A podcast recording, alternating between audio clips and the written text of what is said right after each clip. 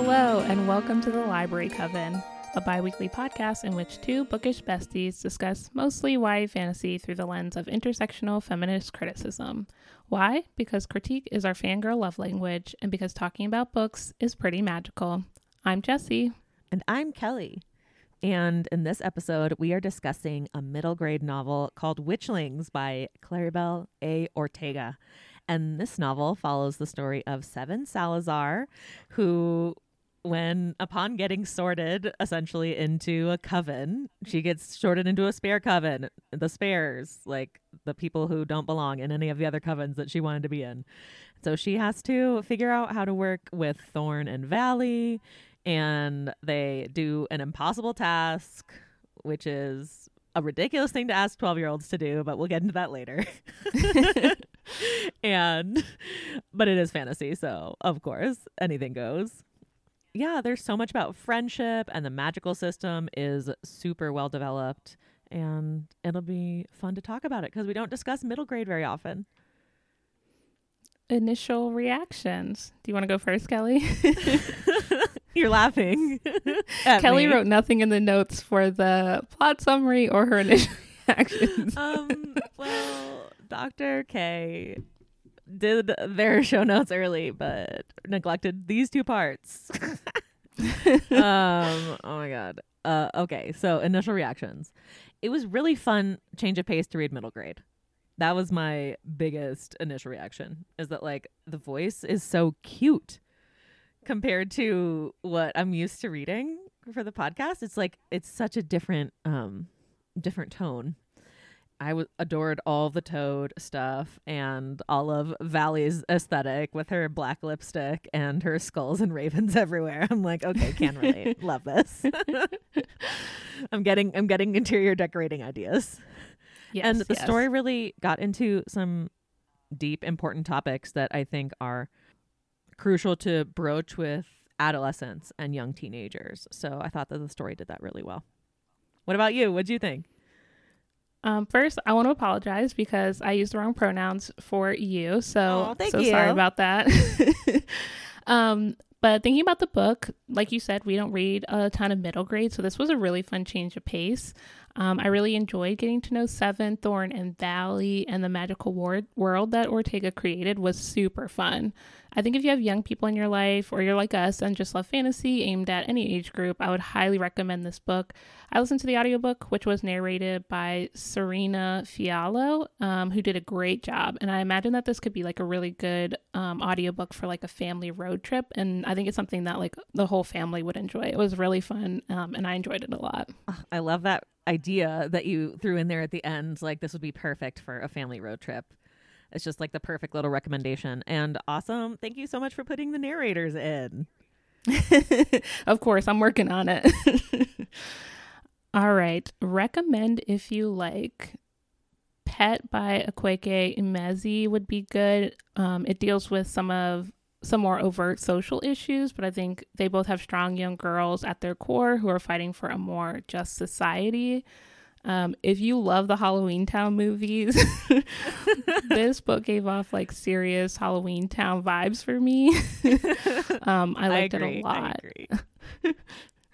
And a book I forgot to add was New Kids by Jerry Craft. That um, graphic novel uh, is about a young boy who is biracial and he's at a new school, but it kind of deals with some bullying and some racial issues, similar to like what we see in Pet and in this book. So um, I would recommend that, and I'll be sure to add it to the show notes. for like a for like a non fantasy contemporary spin on some of Mhm. this. Nice. yeah, yeah. Very cool.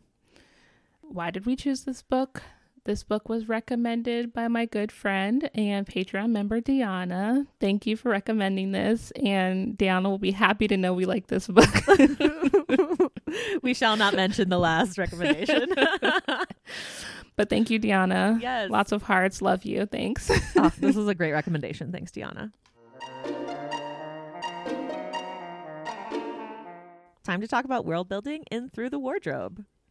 The world in this book is very similar to our own, but with lots of magic. I think it's why it reminded me so much of Halloween Town. Like, I forget what they called them, but like I think their telephone, like their cell phones were called portaphones, and like they called the internet something different. So it's just like very parallel to our world. And coffee was mud bean juice. Yeah. so cute. Uh, I totally get the Halloween Town comparison. Just like I'll just pepper things in and then that like kind of fill in that association for me. Like the all the different outfit descriptions, you know, the hats, everything like very stereotypically. Like imagine everything from a fantasy world and put it in there. And Claribel Ortega Mhm. figured out a way to put it in to the descriptions. yes. and like measurements are in toadstools.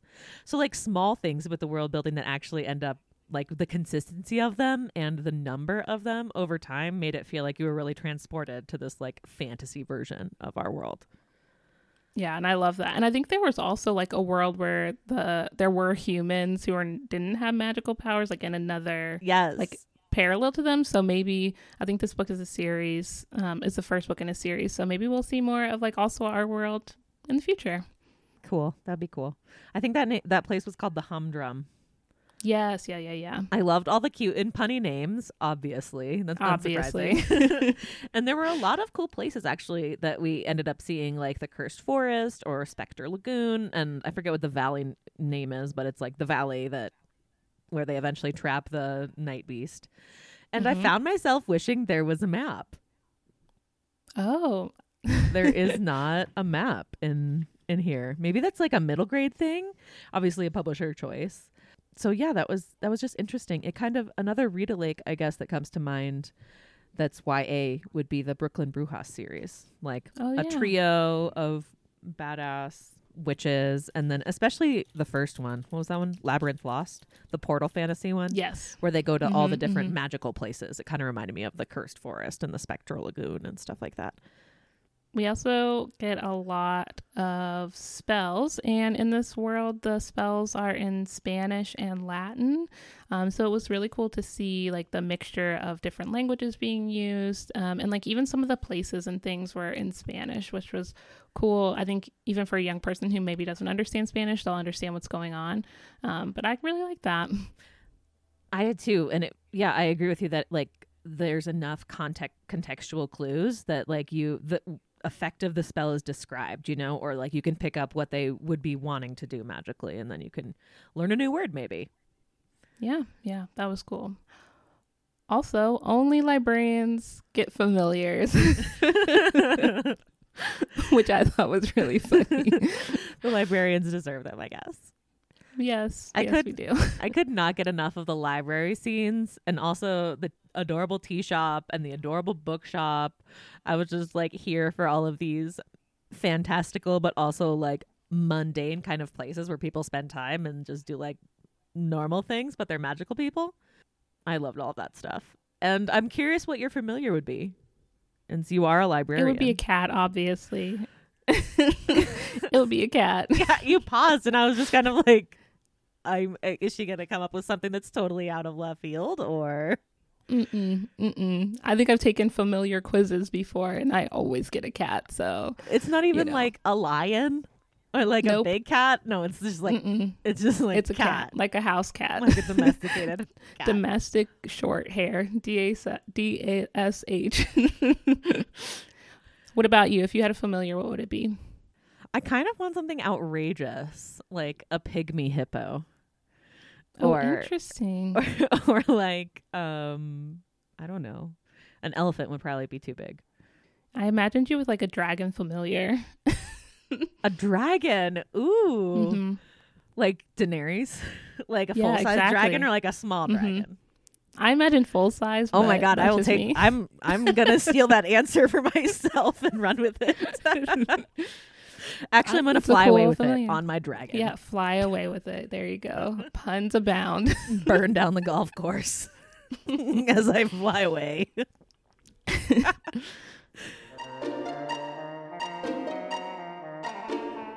Let's discuss all things magic.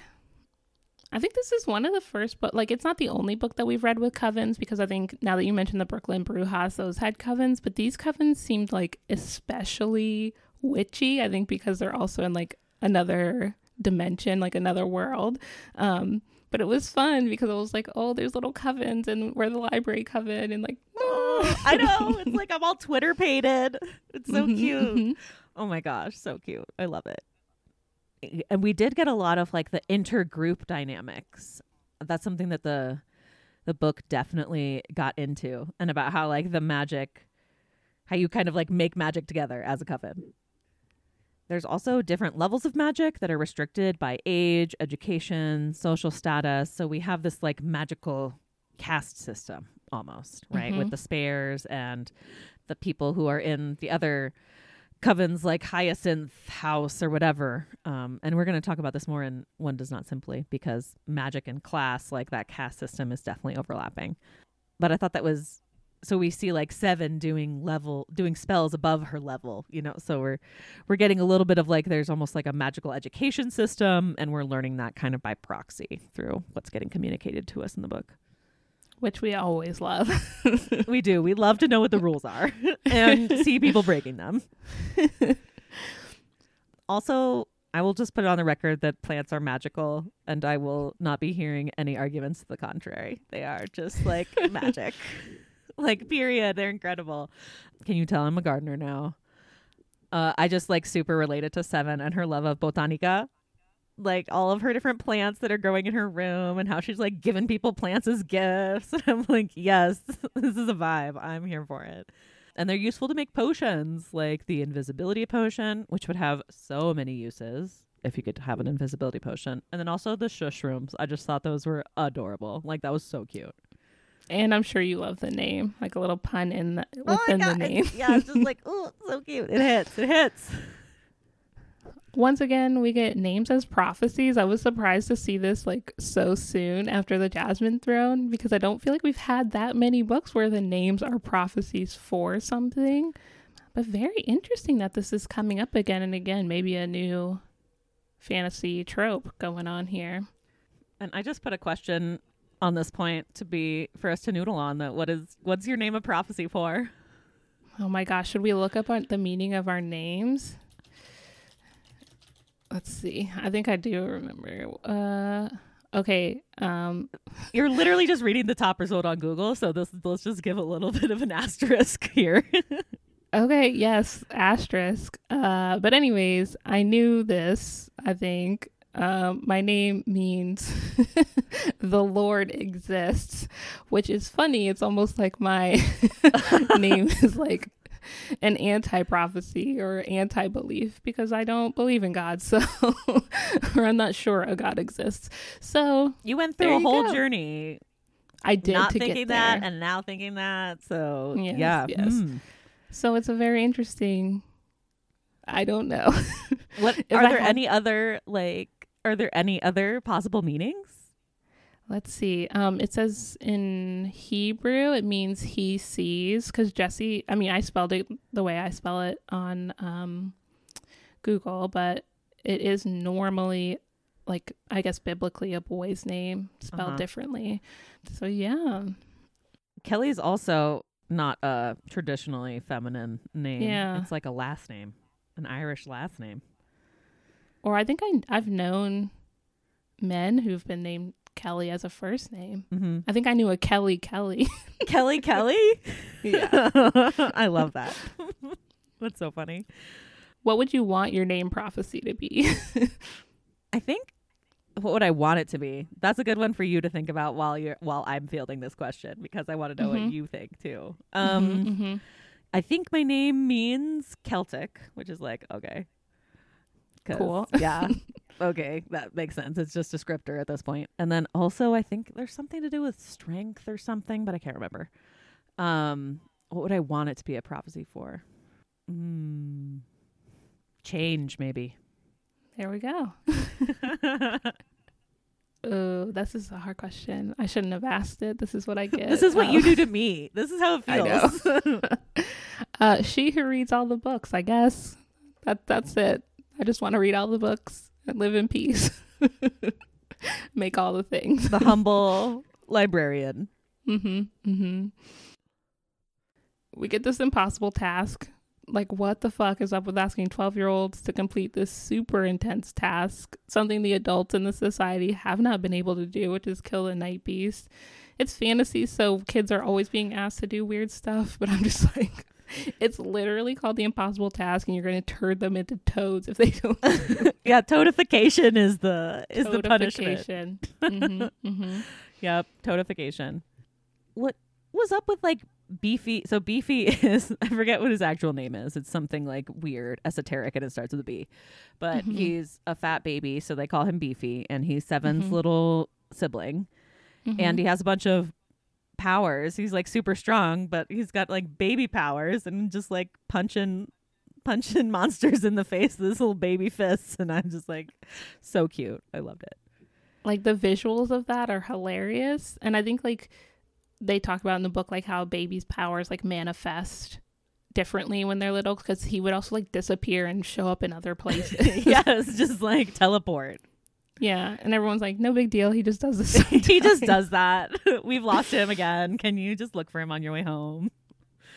So funny. yeah yeah oh so funny um we also have el coco uh uh, so these monsters come from the lore of Spanish and Portuguese speaking people, and it's similar to like the way we think of the boogeyman. Um, I think I've only seen it in like a horror TV show before, but I thought this was um, interesting way to bring in some cultural heritage things. Yeah, so I like this. This was cool. And they're like the the cuckoos are kind of like the minions of the night beast in theory Mhm. but it turned out that all the machinations were human in nature or witch in Yes. nature not actually any of the supernatural beings fault so Which is the way that things go in the real world. We just make up explanations for how things happen, and then we're like, "Oh, actually, it was us. oh actually we did that oh oh we did Oh. that."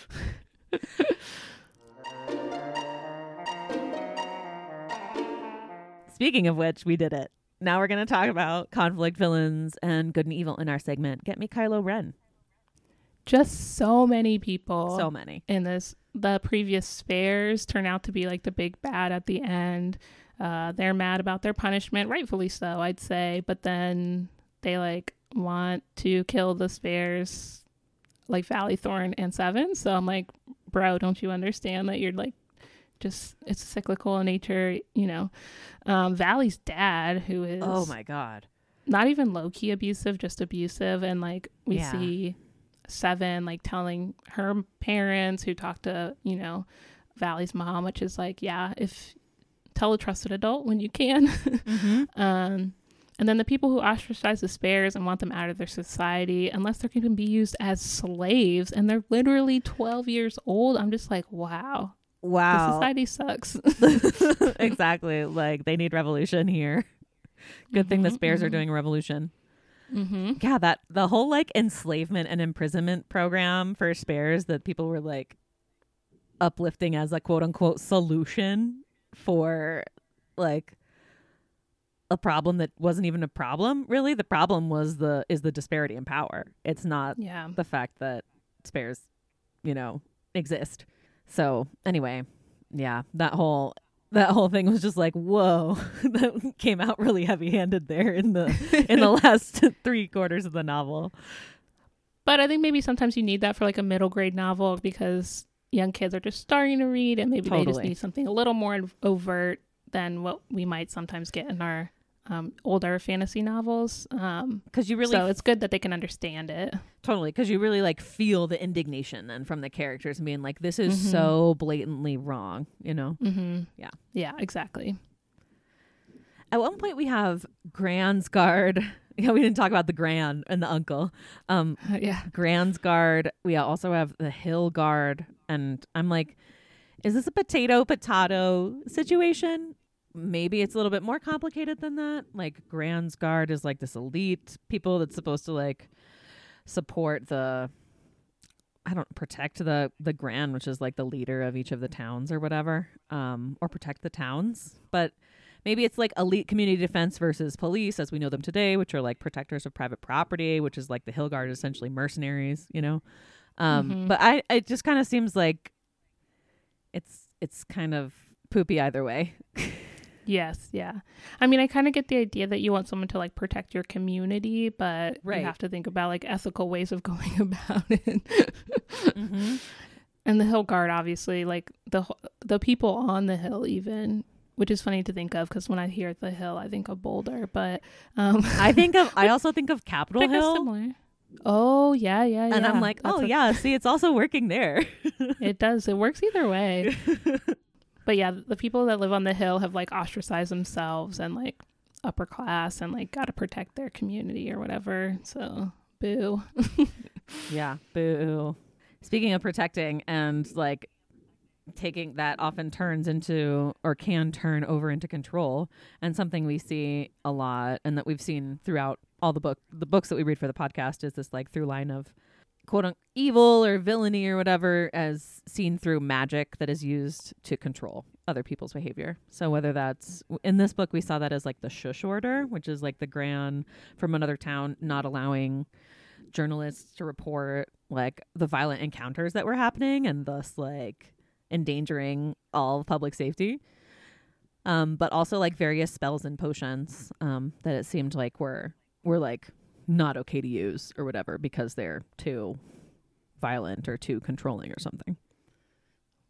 Yeah, I think we we see this a lot in um, fantasy books, and possibly because it's a good comparison for like the way that people who hold the most power use it to control us, larger society. Yeah. um, it's just with magical powers. yep, exactly. Instead of manufacturing consent. It's just a metaphor. hmm hmm I found myself being a bit like I don't know, it like prickled me a little bit to have the night beast be wolf shaped and have it be like made out as this villain throughout so much of the book. I know it wasn't actually the villain at the end. Um, but wolves get a bad rep and they really don't deserve it.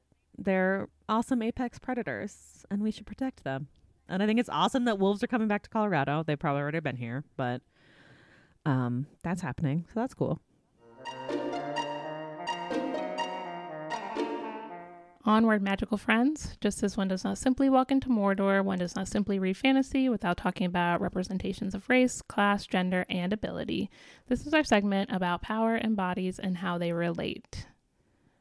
So we see how class works in the society in the Witchlings, and it is very similar to our own.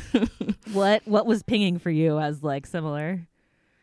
I'm, I mean, I guess I mostly thought about like the hill and how the people who live there were wealthy and kind of controlled things, Mm-hmm. and also about how the spares were treated. I don't know if this was meant to be like a comparison for race or ability, or you know, if there was a direct comparison, but just how people who are seen out seen as outside the bounds of the, you know, community that was been created by people um, are treated Mhm. poorly. So you know, it could be a metaphor for a multitude of things, but Yeah. you know, it was it was pretty sad.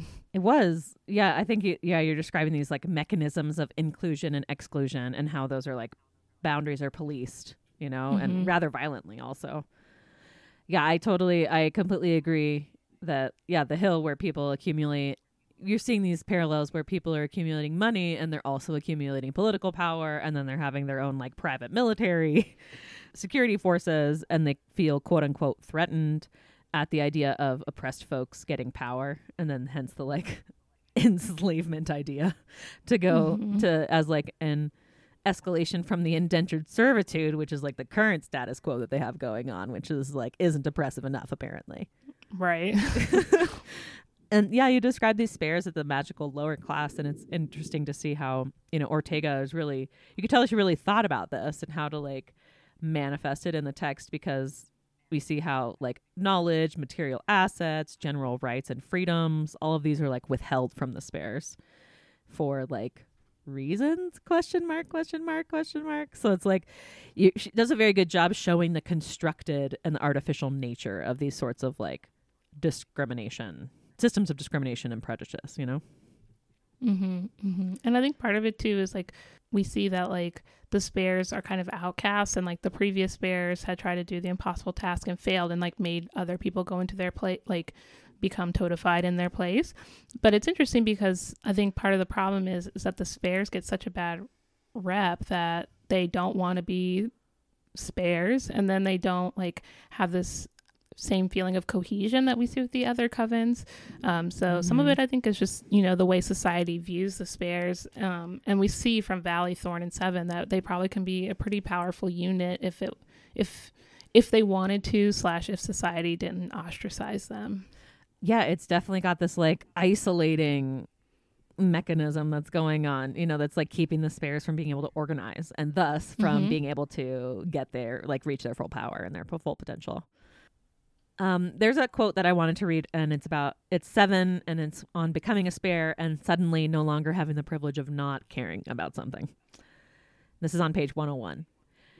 She wished there were something she could do for other spares, but mostly she felt guilt that she'd never cared much for their lives until she became one of them.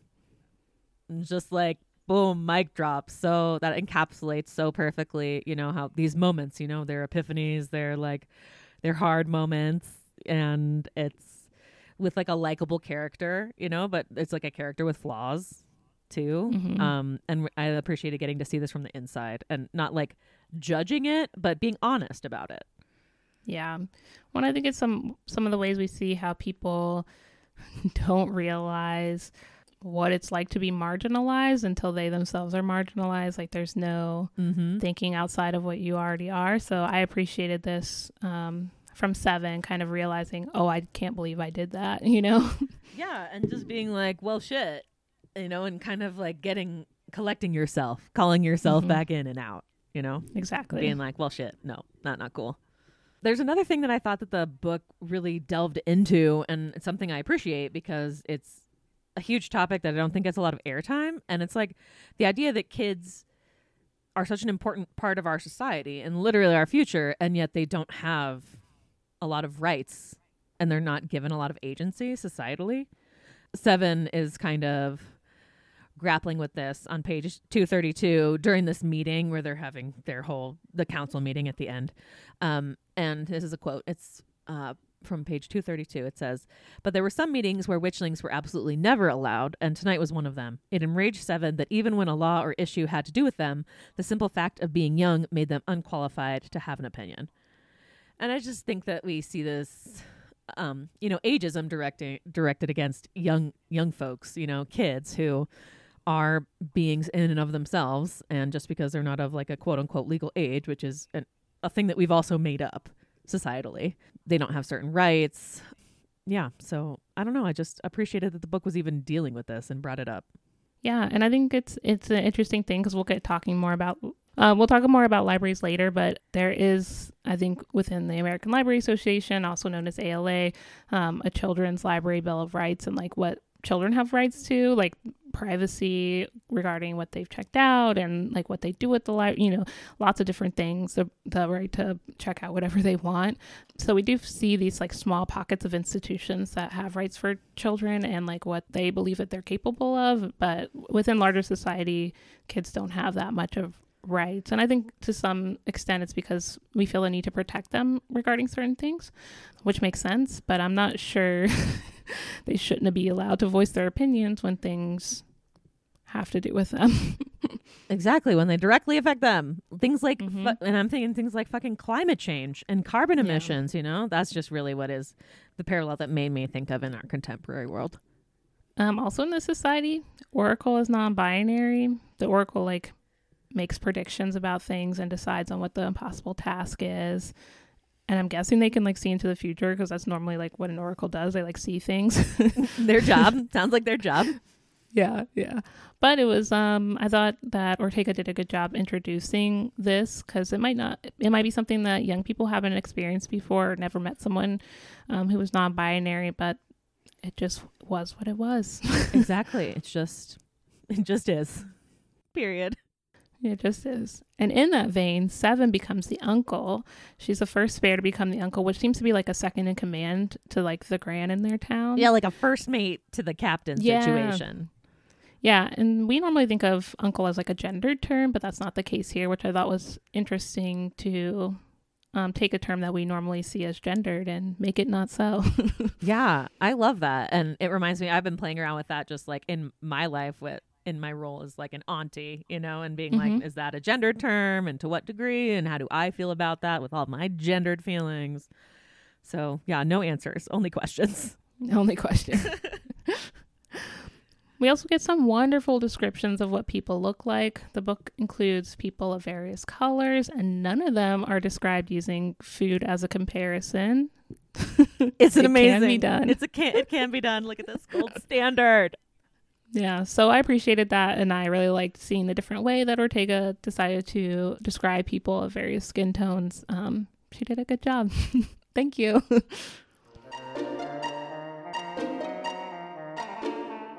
Finally, it's time for Shipwrecked, a segment about asexuality, sexuality, sex, romance, and relationships. And sometimes we take liberties and do some shipping of our own. This book deals a lot with friendship as- opposed to romance, and I think that's more normal in a middle grade novel. Totally. Um, and I think it did a fantastic job of showing how we make friends at a young age, the we- the way people can fall out with friends, and the difficulty of making friends for some people, like Valley in the story.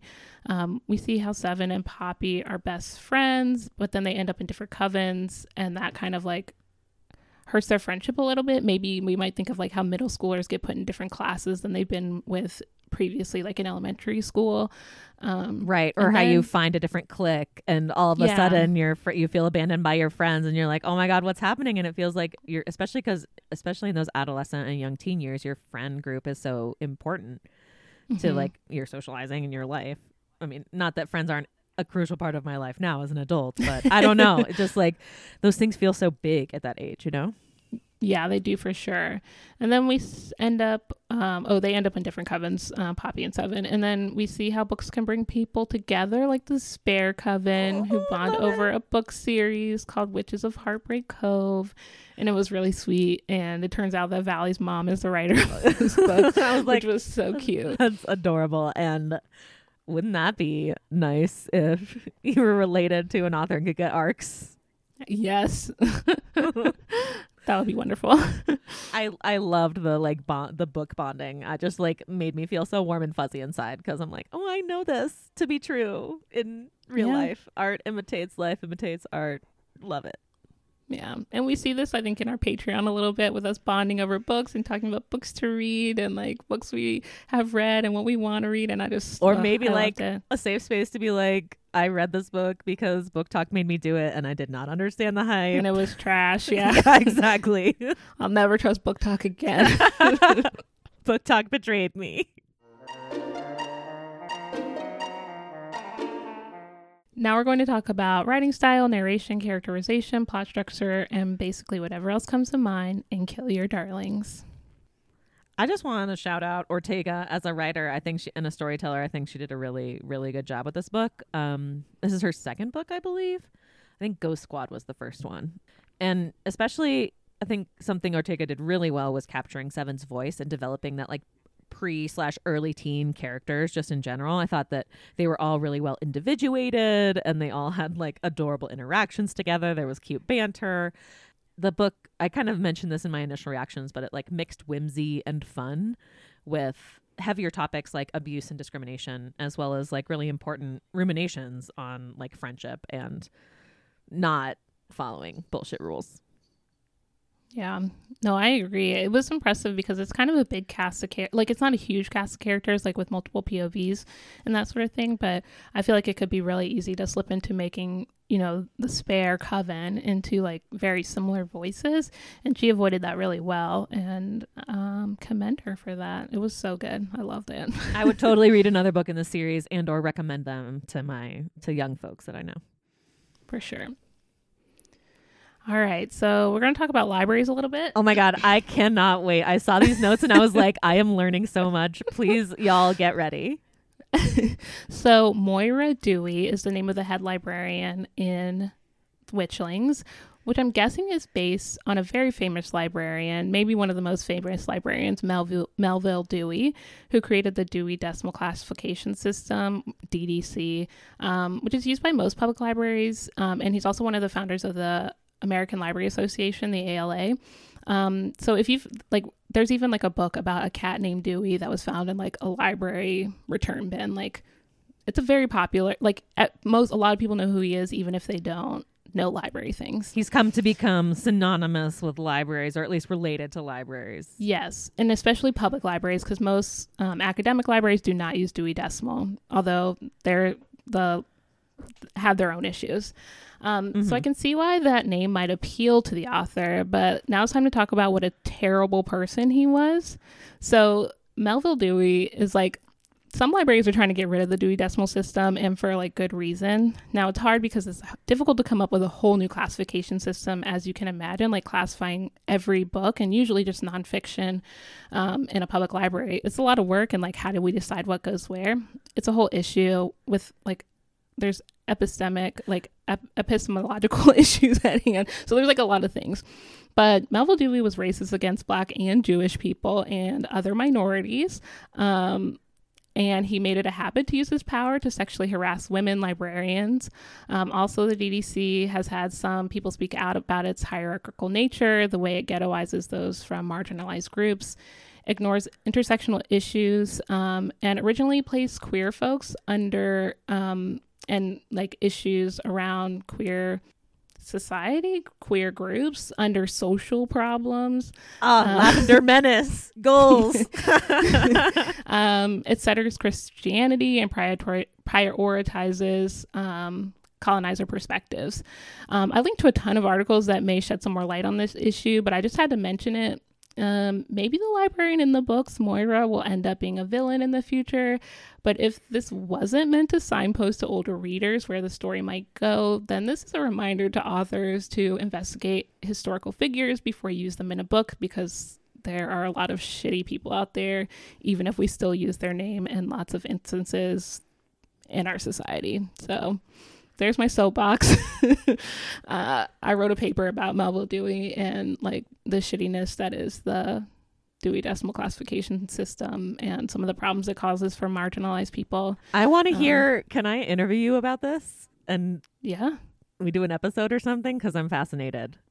yeah, we can for sure. And I love it was a very short paper, but I love being like shitty. these fucking white guys. Oh my god. Yeah. Like literally if you go into a library that uses Dewey Decimal Classification System for its fiction, it's like English language, um, like British English, American English, everyone else. Like, like you're not even trying to hide the fact that you're just like fucking prioritizing certain perspectives over, and lived experiences over others.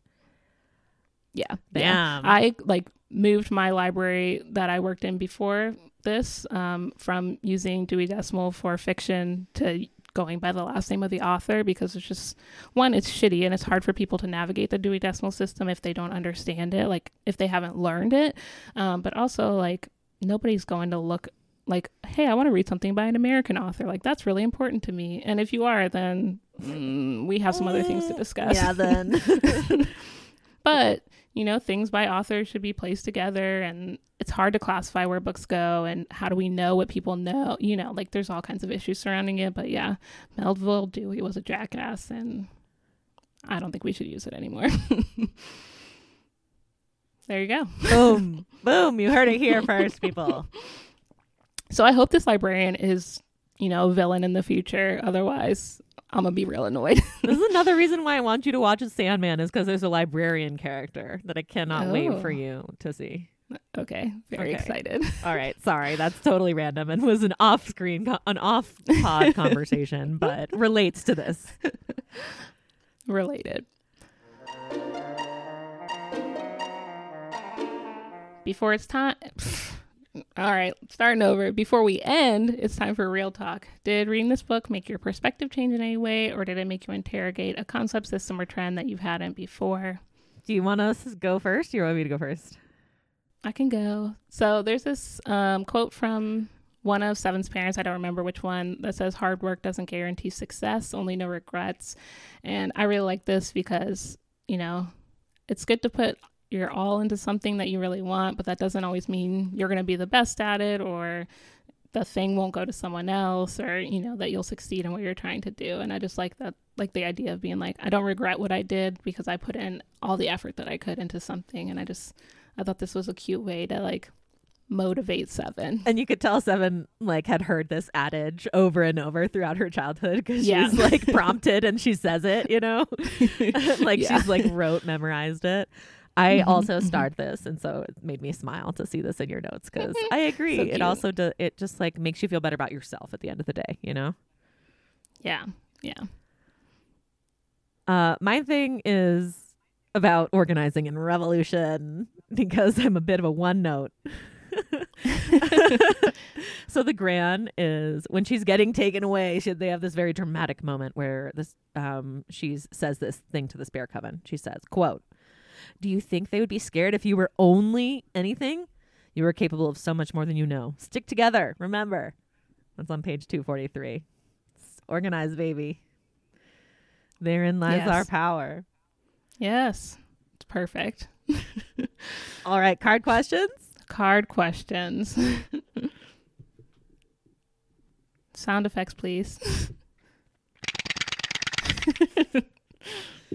Now she's asking for them, the sound effects. I was worried they were going to be. I don't think you did it last time, and I was like, "Where are the sound effects?" disoriented. um.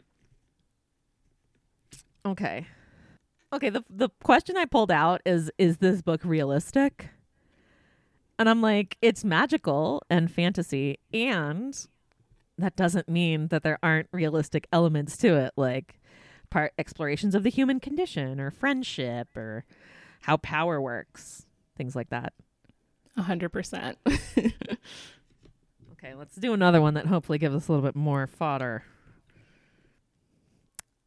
What would the main character have been like in a different time or place? Like a medieval seven or something.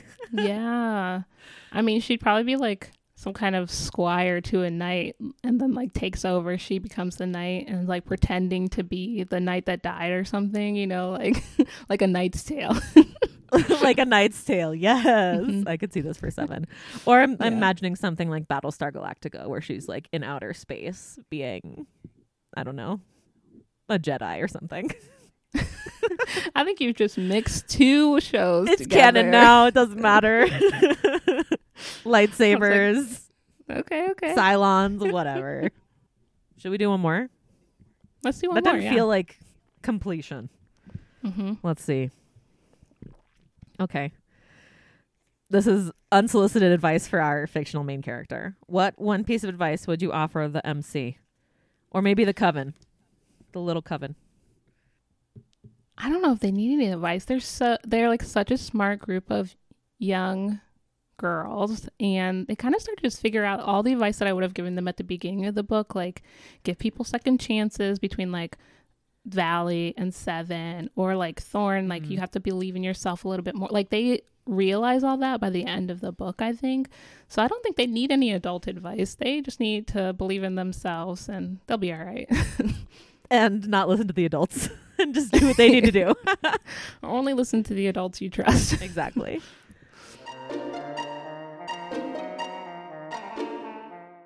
Yay! Thanks for listening to the Library Coven.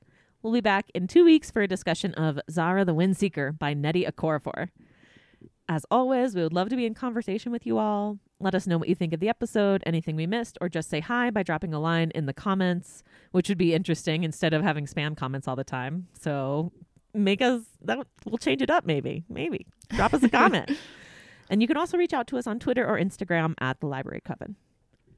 You can subscribe to the Library Coven on the podcast app of your choice, and we'd really appreciate it if you would rate and review the show and spread the word to other rad people out there.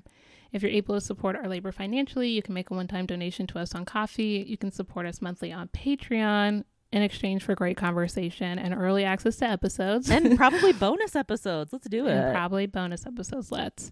Um, or by shopping at our bookshop.org affiliate page. Until next time, stay magical.